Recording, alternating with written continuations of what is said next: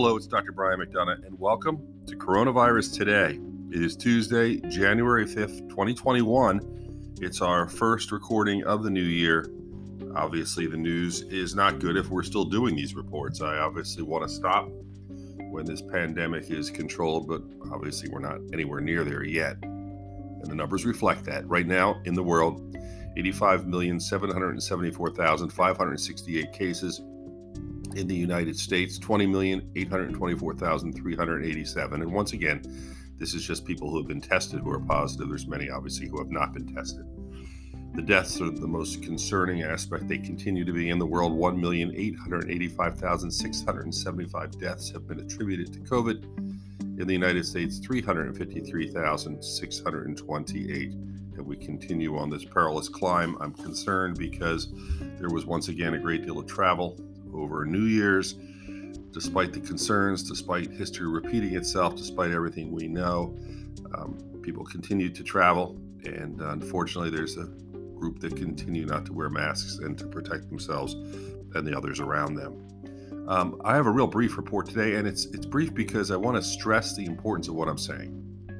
In the United Kingdom, you've probably heard that there is a thought that let's not follow the evidence, let's not follow the studies that were done to show how effective vaccines can work and the best way they work. And let's just give one dose to as many people as we can with the thought of trying to build at least some degree of protection in most people. The problem when you do this, we see it all the time in science, it's like taking antibiotics for a couple days and not finishing the dose. When you take antibiotics for a couple days and you don't finish the dose, First of all, you might not get better. And secondly, you allow the ability of mutant strains to develop.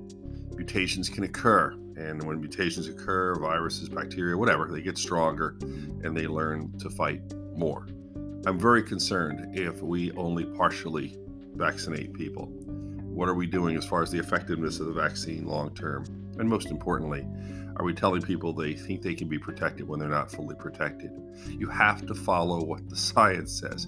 The evidence says, for instance, for Pfizer, you get a first dose, and three weeks later, you get your second dose. That's how you build the 94 or 95% the protection. Same thing with Moderna. It's the vaccine, and then five, four weeks later, you can get it to 94 or 95%.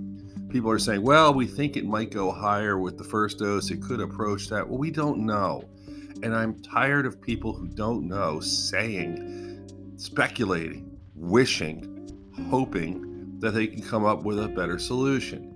In the UK, there's a feeling, well, we got to get everybody back to work. We got to get people protected as much as we can. And, you know, economy and dollars, I understand the importance, but it's driving the cart and the virus doesn't care.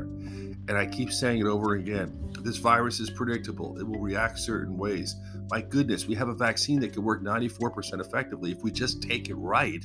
Let's just take it right. And, and I will say, my greatest source of frustration as we begin the second year of these reports is predicting the future and the problems that can occur by just not following the simple science that surrounds this virus. It's simple, it's not complicated. It's not even a complicated virus for as lethal as it is.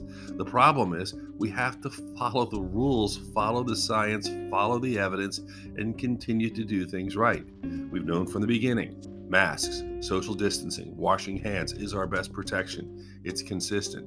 We now know we have vaccines, somehow, some way, some miracle that can work with two doses. Get the two doses, do it right. Once again, keep washing your hands. you